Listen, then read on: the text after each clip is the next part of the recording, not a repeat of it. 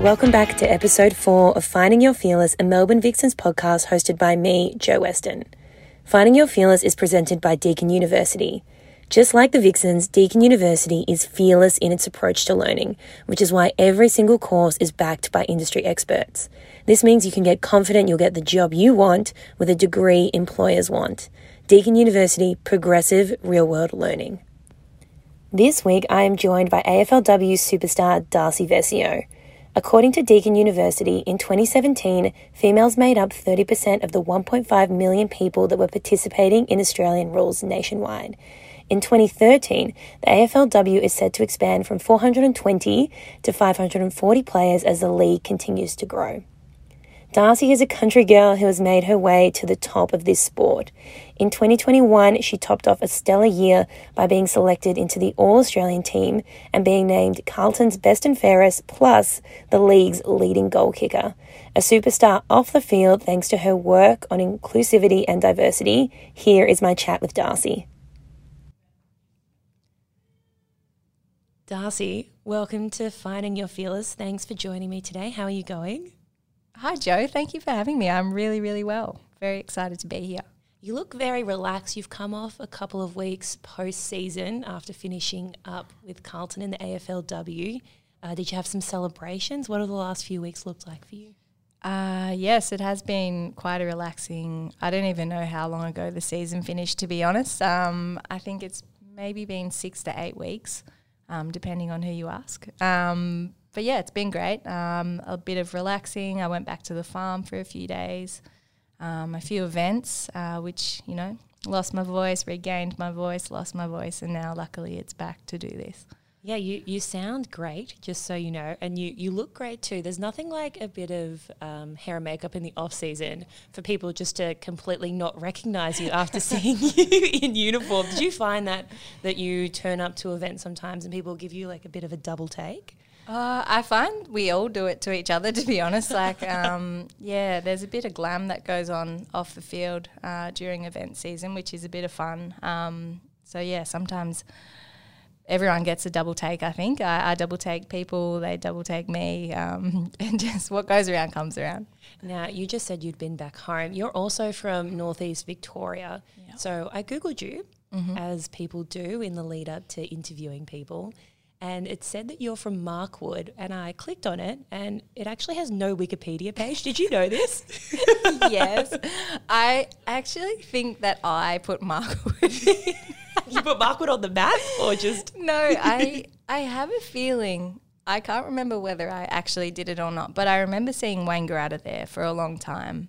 and it just, you know, it, it didn't not sit well, but it wasn't as true as it could be um, because I often say I'm from Wangaratta, so it probably is my own fault, but I'm actually from a town in between Wangaratta and Myrtleford called Markwood, um, which is so small. Um, it has a tennis court that's overgrown. It used to have a primary school that's now shut down, um, which I went to. Oh, that's um, sad. yeah, it is quite sad. Um, but yeah, I can't remember, cannot confirm if I made that change myself. Yeah, you're but not allowed to edit your own Wikipedia page. oh, Just so you know. Wipe me off. But maybe we can create a Markwood page after this and then we can add you to notable figures. Yeah, that would be that would be really special. so it's on the Snow Road. I'm yes. from my family's from just outside of Bright, so I've driven that way many times and I yeah. can confirm it's it's pretty small. The population would be under a thousand. Definitely. I think yeah, blink and you miss Markwood. It's sort of it's between Milawa and Everton if you're from that way. Um, but yeah, there's no notable, no notable things. I can't. Oh well, there's an olive grove. I think if you Ooh. see an olive grove, that's but that's maybe even in Everton. Well, country footy netball is the lifeblood of mm. regional communities. So you would have played AFL when you were younger, but I know that there wasn't many underage women's competitions. Mm. Did you play and then have to stop playing, or were you able to play all the way through to making your AFLW debut? Well, I grew up just loving football. Um, so my dad uh, used oh, he used to play, um, but he was a mad St Kilda supporter. So when um, as soon as we could. I guess hold things. Um, I can remember holding a footy, um, and I sort of started Auskick as soon as my oh, as soon as I was old enough, because my older brother Zeb was playing football, and I nice. was very competitive. I still am quite competitive, um, which is good. Comes in handy. Um, it does when you're an elite athlete. It's very useful. yeah. Um, but he, yeah, he played footy, so I wanted to play footy. Um, and I grew up playing for the Whorouly Lions in the Auskick.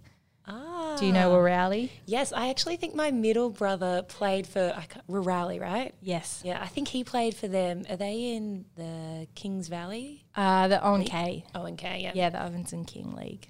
So you played for them too? Yeah, I played football there. Um, I played some netball there as Mm-hmm. Well. straight into the netball court. yeah, I'm actually actually looking for a spot um, in netball at the moment. So, what position? Um, I did play goal defence. Oh, I, oh there's going to be a bit of. Bit is, I can feel the tension already. I know. If I'd known that, I wouldn't have invited you. I wouldn't have. You'd be the probably the first athlete to do the opposite code hop to go from AFLW to netball because there's been a few that have made the jump across to outside. I don't know why they do it. I specifically mm. chose to play an indoor sport so I wouldn't have to brave the elements. I mm. don't want to play in the sun in the summer. I don't want to get burnt. I don't want to play in the rain in the winter because that's going to ruin my hair and I don't want to get muddy. It's a very smart, smart choice. Thank you. I'm a bit precious, some would say, but I wouldn't say that, but So you were playing in uh, O and K, and then did you move down to Melbourne to, or did you do the commute like lots of country people do to try and get their foot in the door? Yeah, well, um, I so I played my juniors up until I was about thirteen, um, and then I actually played my final year of junior footy with Myrtleford, um, which was lovely. Um, we won a premiership, which was uh, great memories. Um, but then I knew that I had to stop playing uh, because there weren't any pathways around or teams where girls could continue to play because I was playing with the boys up until that stage. So um, I remember feeling like that was very normal. Um, there'd been a couple of girls before me who had had that exact pathway. They'd played with the boys, like been one of the only girls playing,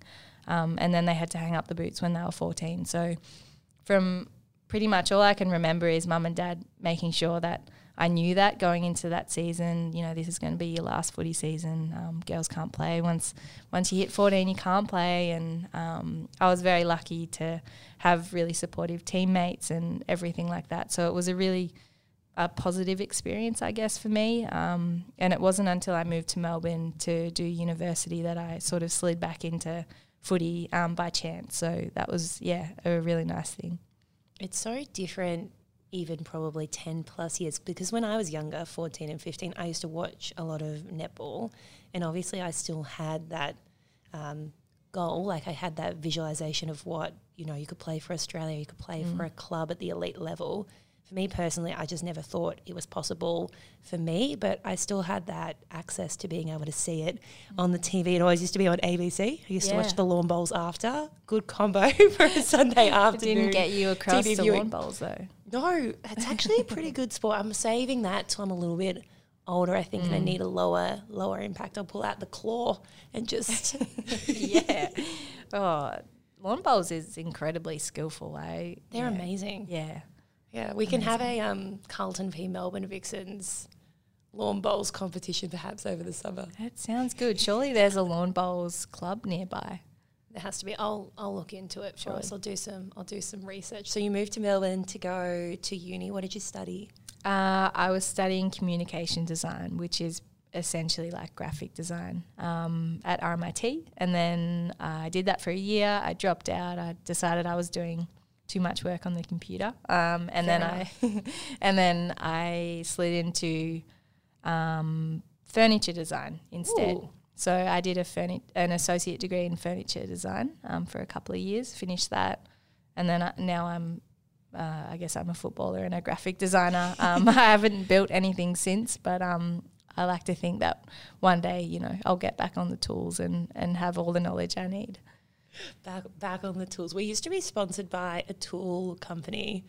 Um, Oh, really? The Vixens, and I just thought that was a bit of an odd mix. But I think they were trying to target the netball dads or also women who can use tools. Yeah. Um, I like that. yeah. An unexpected sponsor. I love that. If we'd had someone who was able to make furniture in the team, I feel like that would have been a bit more of a, a match made, a match made in heaven. But uh, yeah, who knows? I'm still, um, as I said, uh, still holding on to the potential of a netball career. So Yeah. Um, Who knows? there's still there's definitely still time for you. So I used to watch a little bit of AFLW when the exhibition matches were on, and you played Mm. for them in the for Western Bulldogs. yes, that's right.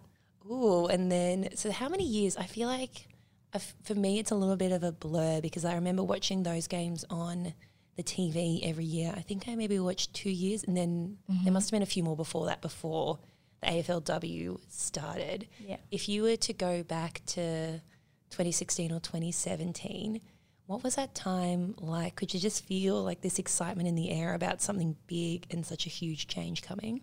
Yeah, well, I suppose when I started playing football again as an adult, um, so when I was 18, when I picked footy back up, um, it was still very much a hobby for me. Like there were girls who did take it quite seriously, but I, uh, I guess I was more focused on study and um, and I didn't really see like a, a pathway in footy. There, there you could play at a high level, um, but there wasn't really that career option. Um, so then a couple of years later, so I think that would have been 2011 when I started playing footy again. And then in 2013, they had the first exhibition game between Melbourne and Bulldogs. And um, I remember they had a draft process. And I was hearing about this game, but I didn't really think it would be much. Um, but I ended up submitting my draft form. And then on draft day, I still hadn't heard back. So I remember emailing uh, Jan Cooper, who's a pioneer of women's football, um, and being like, Jan, like, have you got, have you got my form? Like, I, I sent it in, and she was like, Nah, nah, I didn't get it. Um, but make sure you go along and support your friends. And Okay. I remember, like, but looking back, like, I think like it was something about I didn't get it posted. Like, I had to post it, so I didn't get it posted at, at the right time. So it's a reflection of my disorganized mind, I guess.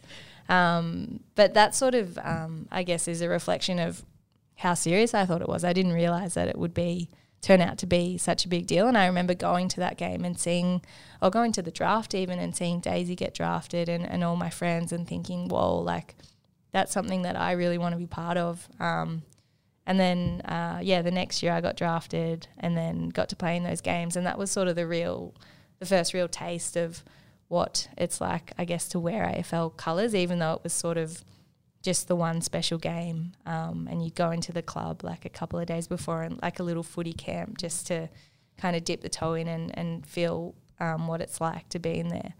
Um, but yeah, that was probably the first time that I thought, oh, something something big might be coming. But it wasn't until it sort of got announced officially that I thought it could actually be a possibility. I'm sure there were plenty of rumors and chatter going around at that mm. time. And it's one of those things where you probably never want to get your hopes or expectations up just in case it doesn't come to fruition. But it did. And that was mm. such an exciting time period in women's sport. And I think just in Australian history, you ended up at Carlton, the Navy Blues. Obviously, my football team, Essendon, doesn't have an AFLW team, which is the bane of my existence, which is the only reason I'm still playing netball, to be honest. I'm just waiting Just waiting. just waiting for them to be included in the in the Come competition. Um, how was it? I guess. I mean, that first game you guys played against Collingwood, where there was a lockout, um, and just since then the competition has grown so much. I guess have you found your journey from sort of being a semi-professional athlete?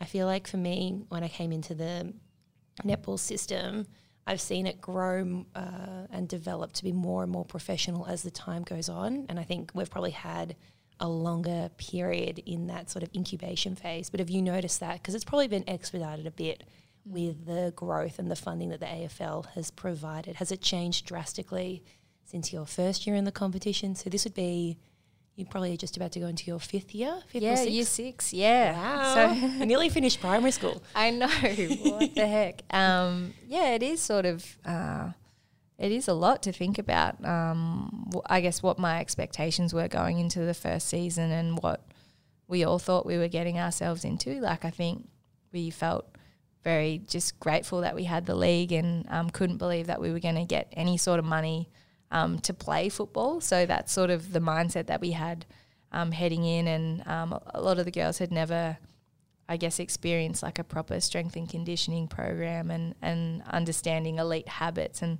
And I think even now, like I'm still kind of understanding that more and more as the years go on and the preseason sort of build. But I definitely think um, there's been a huge shift in standard um, in the way the girls not only conduct themselves in training um, with intensity and um, I guess understanding how far they can push themselves, but also uh, the actual playing standard. I think has has lifted every year, um, even along with expansion and that sort of thing. So I think it's pretty special to see what um, I guess what the women can do um, when you give them the opportunity and and create that platform for them to actually you know give things a crack because uh, that's what it's all about just giving people a platform and um, providing those structures that give support for them to be able to uh, push as far as they can. Uh, 2021 wasn't really Carlton's year per se, but it was definitely Darcy Vescio's year. You were in the All Australian, Carlton's best and fairest winner, and also the league's leading goal kicker. Now, I know um, in the men's competition it's called the Coleman Medal, but there isn't a name for the women's leading goal kicker. Do you think if you won it a few years in a row that you could put together a petition for it to be named after you? Have you thought about this? Uh, I've been asked this a couple of times, and it is a very, very funny, funny question. Um, I would love them all the medals to be named after women who didn't get to play in the AFLW. I think oh, that would be yeah. the best thing, um, and I think that would have a lot more meaning. Um, yeah, I, I don't think I've kicked enough goals or done enough to, for for an actual medal um, to be in my name. But um, yeah, I definitely think that whether it's the leading goal kicker or um, the league's best and fairest, I, I feel like those medals should be named after the women who were playing footy well before um, we got to wear AFL jumpers and well before it was cool. So um, that's uh, that's it's where always my been personal, cool. Yeah, I think. I think so. Low key cool though. Now it's just very popular. Very cool. Yeah. Very cool. so you'll keep playing with Carlton for hopefully a few years. Who knows what's going to happen in that space? I guess away from the field, you work part time as a graphic designer, and I feel like I was initially drawn to your very comedic content on Instagram. I obviously try my hand, but my Photoshop skills leave a little bit to the um, imagination. I'm normally I'm quite good on paint. I actually haven't upgraded and you know leveled up to Photoshop just yet. Uh, do you work mainly in the sports, or do you do any sort of freelance work? Um, I will. I do whatever, whatever comes my way at the moment. Um, I sort of work in a few different little, um, I guess, areas because I enjoy variety. Mm-hmm. Um, I do love things that focus on women and sport. So, yeah, I guess um, women's sport and um, yeah, the graphics that I make on Instagram for fun are usually uh, sort of in that area. Um, I grew up um, on paint as well, so I I love paint. Uh, the simplicity of, um, you know, just being able to grab a tool and, and do whatever you want with it, I think is really nice. And I think it's beautiful that you continue to use that. Thank you. I'll have to, to show day. you some of my better efforts after we're done. They include me photoshopping uh, hats onto me whilst yes. playing netball. And then I've replaced the netball with a sushi platter before. I thought wow. that was quite ingenious. It's obviously quite rudimentary with the the cut and paste, but I do spend a lot of time. Yeah. if you can't get it, what's it called when something's on a transparent background? Because that's a jackpot, oh, right? When you oh. find that, like a PNG, we yeah. call that one a PNG, a PNG file. um, well, it sounds like you have skills that could be transferred to Photoshop. Um, okay. You just need to learn the basics and you know who knows where you could take things. You might become a graphic designer yourself or just keep it as a, as a side hobby. Yeah, maybe I'll keep it as a side hobby. It's probably just going to be me um, just editing a whole lot of photos of my dog Billy into yeah. various places. I'll be like, Billy's just come back from Paris. She had an amazing time.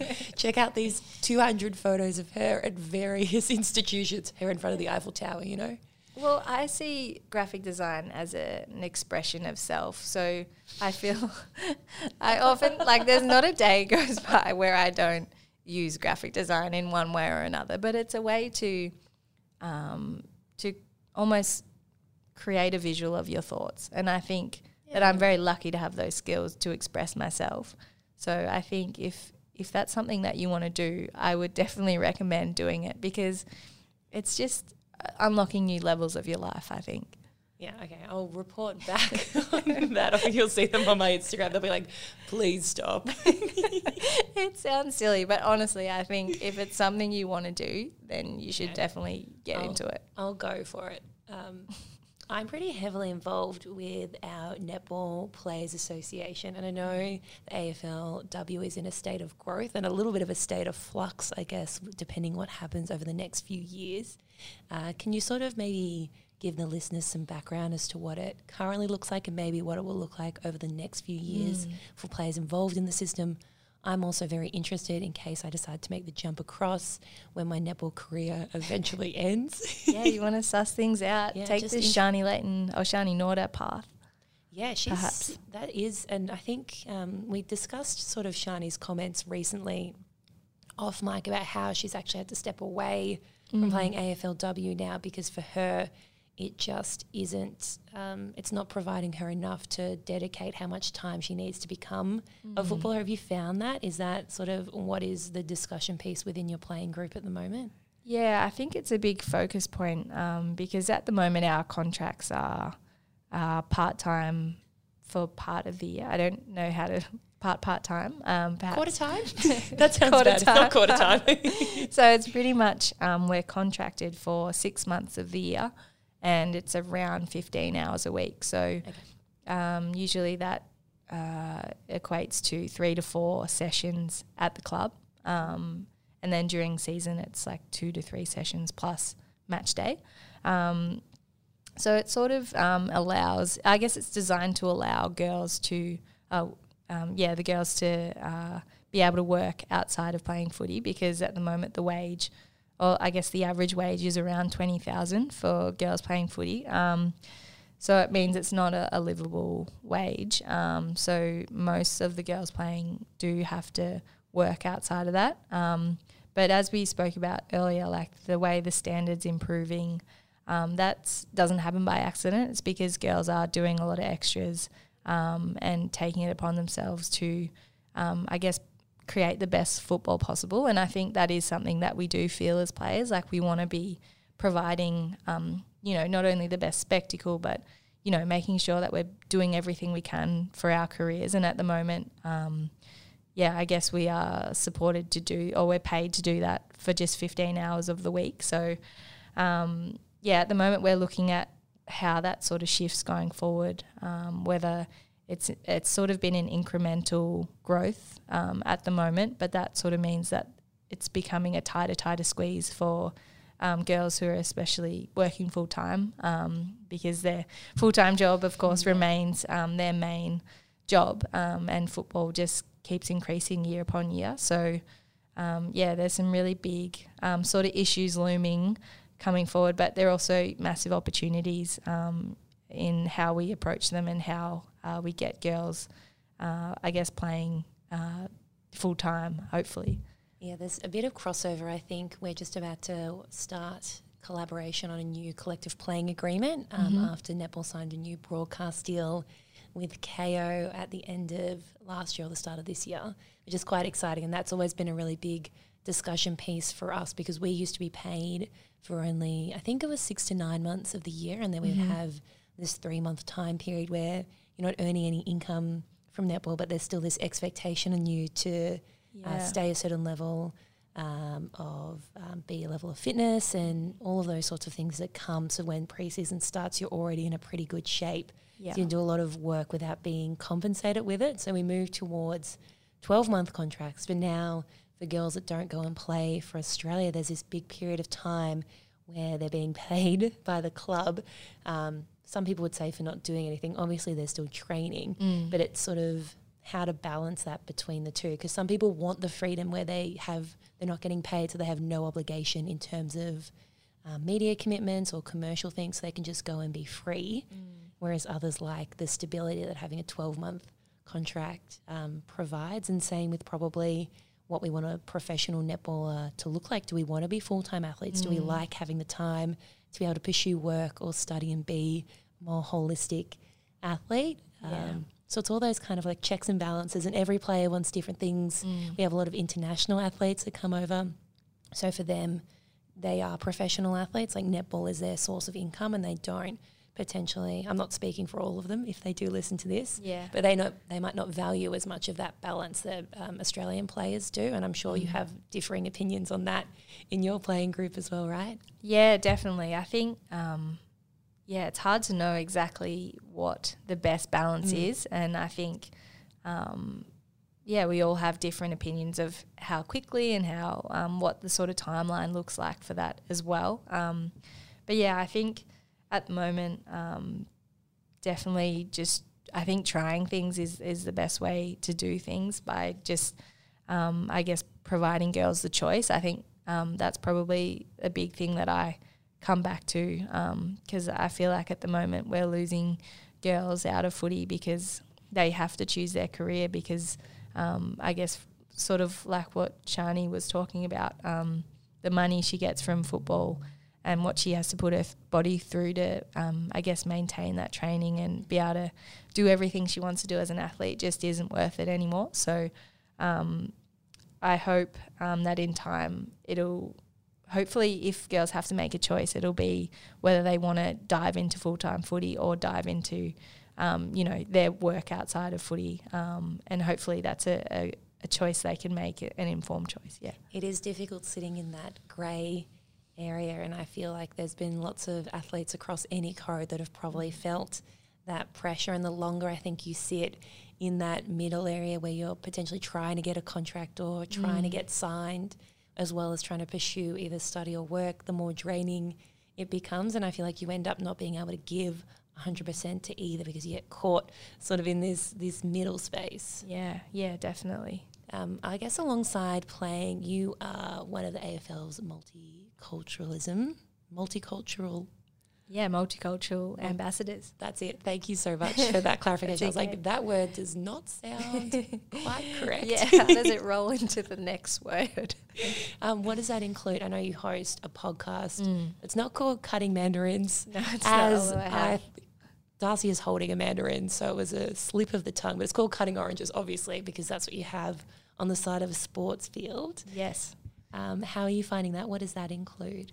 Yeah, um, it's been a really cool uh, opportunity. I sort of, uh, this was actually before AFLW started that I became a multicultural ambassador for the AFL, which is, um, which is really cool because um, before that I probably uh, was feeling like I'm putting a lot into sport, uh, into playing footy, but I wasn't really sure whether I needed to focus more on work outside of footy. Um, and then the opportunity arose to become an ambassador. Um, and that was a sort of a moment for me where I realized I could do more through playing football than literally just chasing around a sack of air. Yep. Um, so I sort of, um, yeah, that's really important to me and something that drives me sort of seeing a bit more of a bigger picture and understanding that um, you can, I guess, um, reach different people through sport and help um, or support people. Um, and, and that's sort of been part of that role. So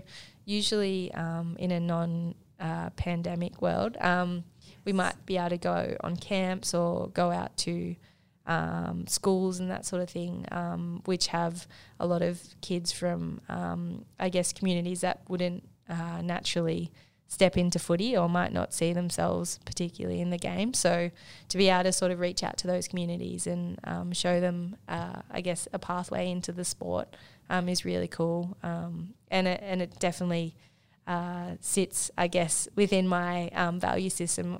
The way I see footy, I think it's a sport for everyone. So it's really nice to be able to um, talk to different kids about that. Yeah, that's that's really special. I think you know every sport and every probably organisation, you know, need to have diversity, and it's something they work towards. And I think sport does a really good job of it, especially football, um, having a wide variety of people from different backgrounds and even, you know, with women with different body shapes playing. So when Yeah. younger people watch, they can see themselves represented on the TV or represented when they go and watch their club. And I know netball's probably still um, in a bit of a movement with that. Like I was talking to someone the other day, and when you look at our Australian netball team, we all look the same. Yeah. Um, and we all have a similar body shape. So obviously, you know, being an athlete, there's probably um, a scale for that, but it's about us trying to work towards moving that needle.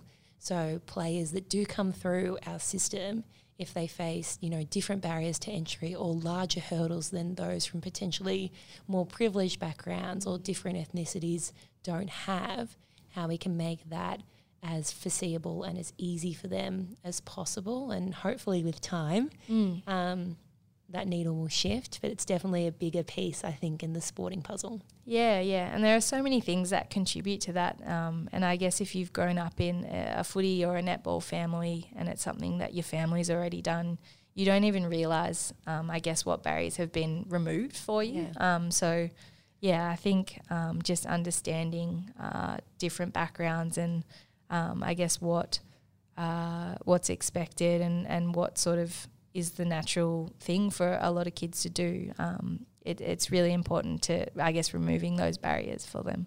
Yeah, we want to make sure everyone feels included, whether it's on a football field or a netball court or a cricket pitch. Mm. I feel like that's the correct vernacular for that, isn't Yeah, it? A yeah. cricket pitch. Yeah, a pi- yeah, that's right.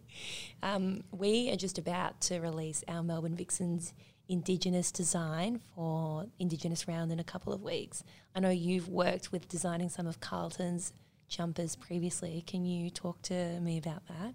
Yeah, so I've um, had the privilege of uh, being able to work with my own team in designing our Pride jumper. So um, I worked uh, on this year's Pride jumper and the one before, and I think maybe the first one as well. So wow. um, yeah, it's been really special um, because obviously um, a lot of the women's footy players are from the LGBTIQA plus community, so it's pretty um, amazing to be able to wear a jumper that represents you and um, and the people you care about as well. So.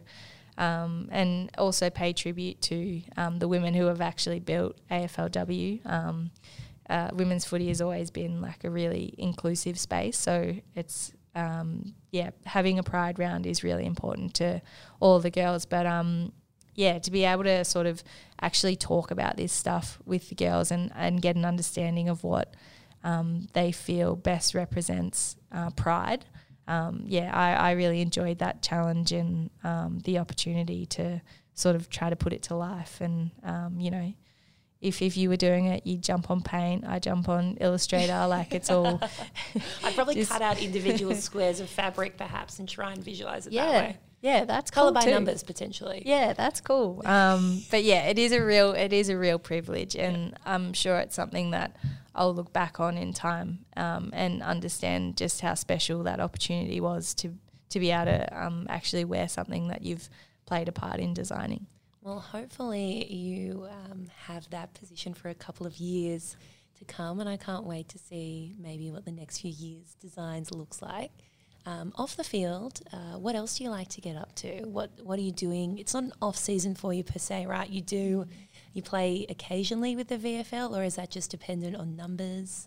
Uh, so it's sort of uh, it's sort of ev- evolving as our league evolves. So um, as our AFLW season gets a bit longer, um, there's probably uh, less of a need to play top kind of top up games in the VFL because at the moment um, AFLW girls might play a handful of games from the VFLW um, just to ensure they are playing enough footy all year round. Because yeah, no, if you play nine games a year, like it's not really enough.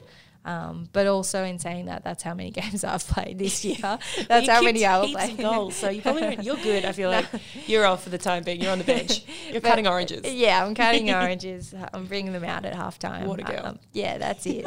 um, but if I look at my career, like I have accumulated quite a few games over the years, so I think that definitely contributes to um, game sense and development and understanding what you can do in a game. Whereas the younger girls, the 18, 19, even probably up to 24, 25 year olds just haven't played that many games um, because of, I guess, the nature of where AFLW is at. Um, so yeah, it's important for them to sort of top up. Um, but for me, I've sort of used it as a time to switch off a little bit, still do a little bit of training. Um, I sort of get down to VFL and really enjoy having a run around um, and try to keep up uh, skills and that sort of thing. Um, but I also just like doing odd jobs, um, picking up little projects, um, and just keeping my mind busy. Do you think you'll potentially end up in coaching? We've had a conversation about how um, obviously AFL is pretty male dominated, and most of the coaches um, in AFLW are men. For me, I think it's it's pretty similar in women's basketball,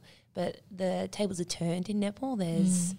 one or two male coaches, and the rest of the community is female. We probably face the opposite issue with men who want to get involved. It is quite difficult for them. Mm sometimes? Do you potentially foresee you or any of your teammates, once you've transitioned out of playing elite sport to becoming coaches or even working in high performance? Yeah, well, I think, um, I guess it is quite common for um, past players to become coaches, or um, even at the moment, a few of my teammates are coaching, um, you know, in, in juniors or um, maybe shadowing uh, in the men's coaching space as well. So, uh, for me, I, like it's never been something I've really consciously thought about. Um, but I think as I get a bit older, I'm starting to understand what I do know about football. I think for a long time I was like, oh, I don't know anything about football. like I'm just running here, just running there, or just chasing it. Like it's all just instinctual. Um, but now, as I'm learning, I, I'm probably learning to articulate what I'm doing a lot more. Um, and I do see that um, you know, playing for Carlton now, I'm trying to teach the younger forwards coming through like just little things to think about. Um, but uh, yeah, I'm I'm assuming that as I continue in my career, it might be something that I do want to get more involved in and and see myself um, playing, I guess, a, a role in. But I don't know. I really don't know. I'm hoping to play for a while yet. Oh yeah. Well, I'm I'm sure I can't wait to see where you end up and I'm sure a lot of people are looking forward to seeing the rest of your elite sporting career um, and what happens after that. So, thank you very much for joining me today. Um, hopefully, you'll be able to come down to a netball game and watch us throw around a sack of air and be like, the why aren't you running sack. with the ball? Just run with it. It's not yeah. that hard. the rounds. Just one step. Just one. One and a half if you're lucky, depending on the yeah, umpire. Yeah, yeah, yeah, yeah. That's true. I will I will definitely have to come down and watch a game. Vixens are my team now, so Well, we're also navy blue, so yeah. you know. It just makes sense. It just makes sense. It really does. All right. Well, thank you for joining me and we'll talk to you sometime soon. Thanks, Jo. Thanks for having me.